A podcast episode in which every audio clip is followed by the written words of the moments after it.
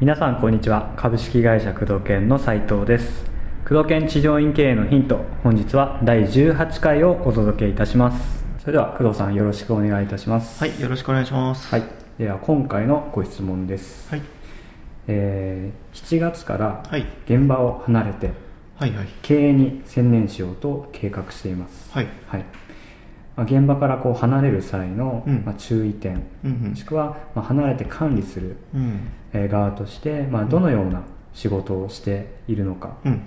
ということについてぜひ教えてくださいというご質問です。はいはい、いい質問だと思います。現場から離れる、はい、現場から離れる規模にもかなり寄ってくると思うんだけど、はいはい、例えば、2店舗目3店舗目出して離れるのか、はい1店舗目で自分は現場から離れるのか、1店舗でほとんど現場のスタッフに任せるのかにもよるし、自分はそこにいるのかどうかね、もう例えば自宅に引きこもるというか、他に活動をすることがあるって現場を離れるとかなのかによってもかなり変わってくる。つまり自分がその現場にいてそのスタッフの行動を見ることができるのか、できないのか、またはその現場スタッフとどれくらいのコミュニケーションが取れるのかどうかということで、結構変わってくるんだけど、現場を離れるということで、多店舗展開する上にも必要なことっていうのは、その現場のスタッフが、ちゃんとやってるのかどうかっていうのを管理する必要が非常に出てくるわけで、で自分が雇われていた時の気持ちになっていただくとすごく分かると思うんですけども、雇われる先生で、モチベーション高い先生もいれば、低い先生もいるんで、そのスタッフそれぞれの資質にもかなり寄ってくるとは思うんですけども、まずそのスタッフからどういった形でその日報というか報告をもらうかっていうシステム作り、報告に対するそのルールを決めるっていうのがすごく重要で、自分が見ていられないのであれば、報告するフォーマット、例えば、工藤研のツールで囲い込み職人なんかを使っていたら、日々の売り上げだったり LINE 数とか、どのスタッフがどれくらいの方を設置してとかが見えるわけで、例えばそれぞれのスタッフが個別にどれくらいのリピート率だったり、どれくらいの新規を対応しているのかっていうのが分かるんだけど、それが分からない状態で、例えば自分が現場を離れたとする、で、上がってくる日報がすごく大雑把なもの、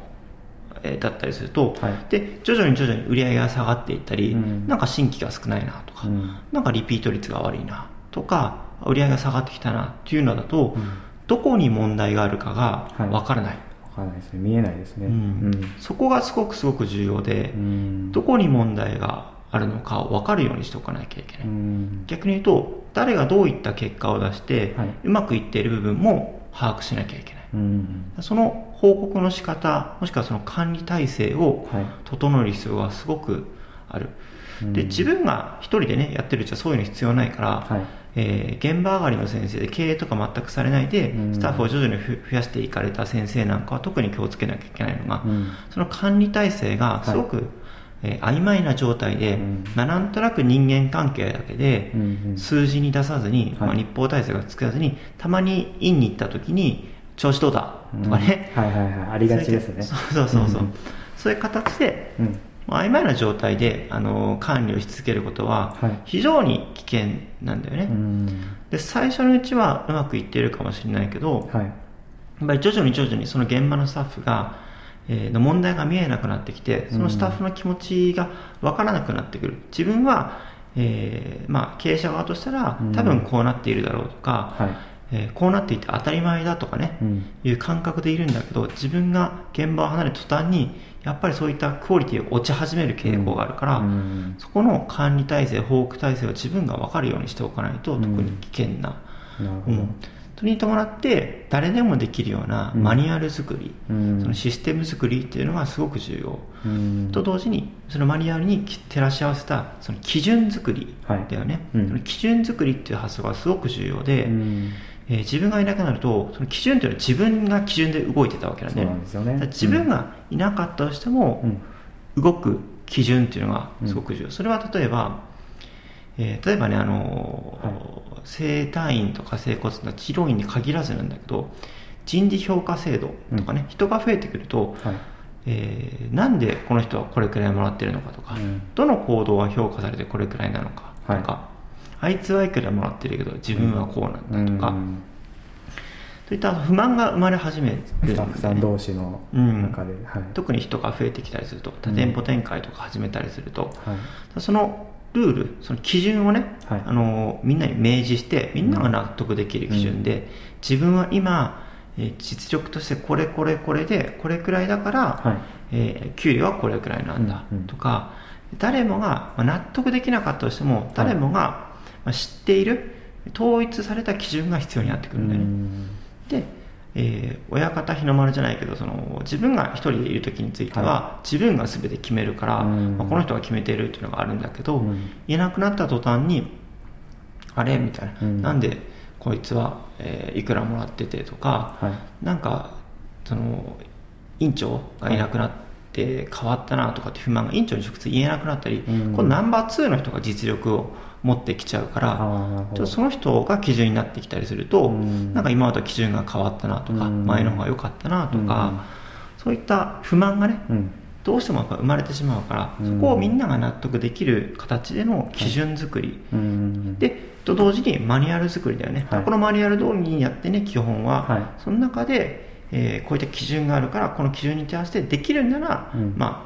給料が上がるし、うん、できないなら給料が、下がるというかね、うん、はい、結構治療業界とかだと取り入れているとこ多いと思うんですけど、成果報酬制度、成果報酬、はい、うん、これ結構危険だったりするよね。あ、その部合みたいな、うん、部合、ね、うん、部合もいい面もあるし悪い面もあるし、はいはい、いい面はやっぱり頑張ったら頑張った分だけっていうことで、スタッフがモチベーションを高くできるというのが、はい、逆に、新しいその患者さんをね取り合いになってしまったり、はい、なんていうか、ある店舗は新規がたくさん来るけど、はい、ある店舗は新規がたくさん来ないっていうことで、その店舗間に、ね、すごい差が生まれてしまったり、うん、すごい人気がある人はすごく給料いいけど人気がない人はすごく下がってしまって、うん、なんかやめてしまったりということで、うん、その基準が曖昧になってきてしまうんで、ね、うん、成果報酬制度っていうのも、うん、最初はね、今日はちっちゃい人はうまくいくかもしれないけど、はい、逆に人が増えてきたら要注意でもあるよね、うんうんうん、某ね関西の大手グループなんかはね、はい、成功賃グループなんかはね、そうですね、キャリアパスプラン、キャリアパスプランというのはしっかりしていて、はい、そういうのがあるとやっぱり誰もがここまでいったら給料これぐらいになるなとか、うん、そういった自分の未来が結構イメージしやすいから、うん、はい、頑張りやすかったり、評価制度がしっかりしていると、うん、テストとかもしっかりしているみたいですね、うんうんうん、技術検定みたいなのが、ね、あったりして、はい、うん、で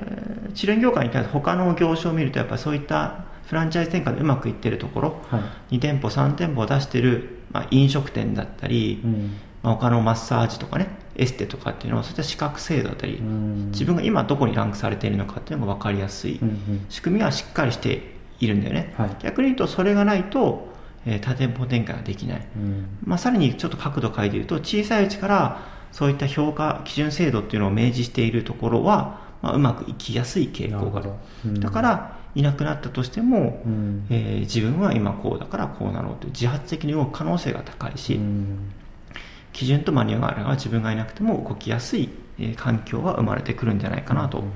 思うよね、うんうんうん、そうですね、業界的にやっぱりその師匠と弟子みたいなイメージがすごく強いと思うんですよね、うんうん、やっぱりその、先生の目標があって、うんうん、でそれが一つの目標の